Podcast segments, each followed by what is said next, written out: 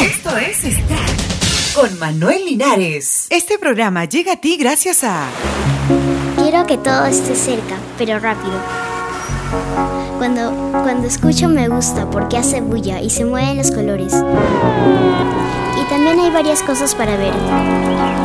Entra a manuel-linares.com, otro sitio web.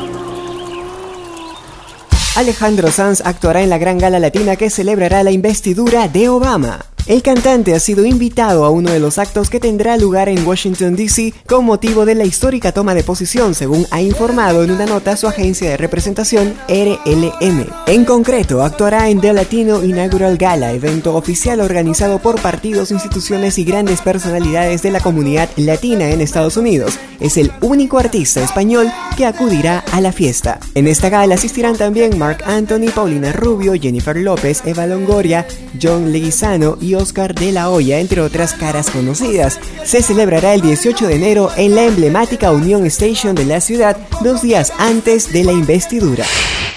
Muy pronto, películas caseras 3D.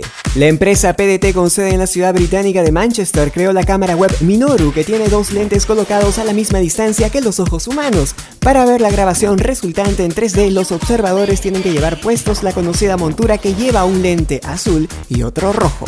David Holder, el creador de la cámara web Minoru, al explicar por qué se embarcó en este proyecto, dijo que si alguien te diera un iPod con un solo audífono pensarías que están locos y agregó que nunca ha hecho algo que ha atraído tanto la atención.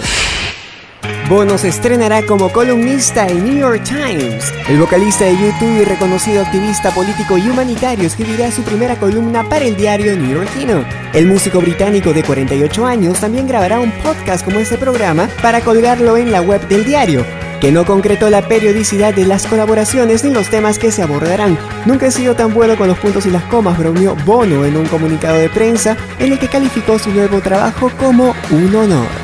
Hasta aquí, Extract, Podcast y Noticias. Les habló Manuel Linares. Hasta la próxima.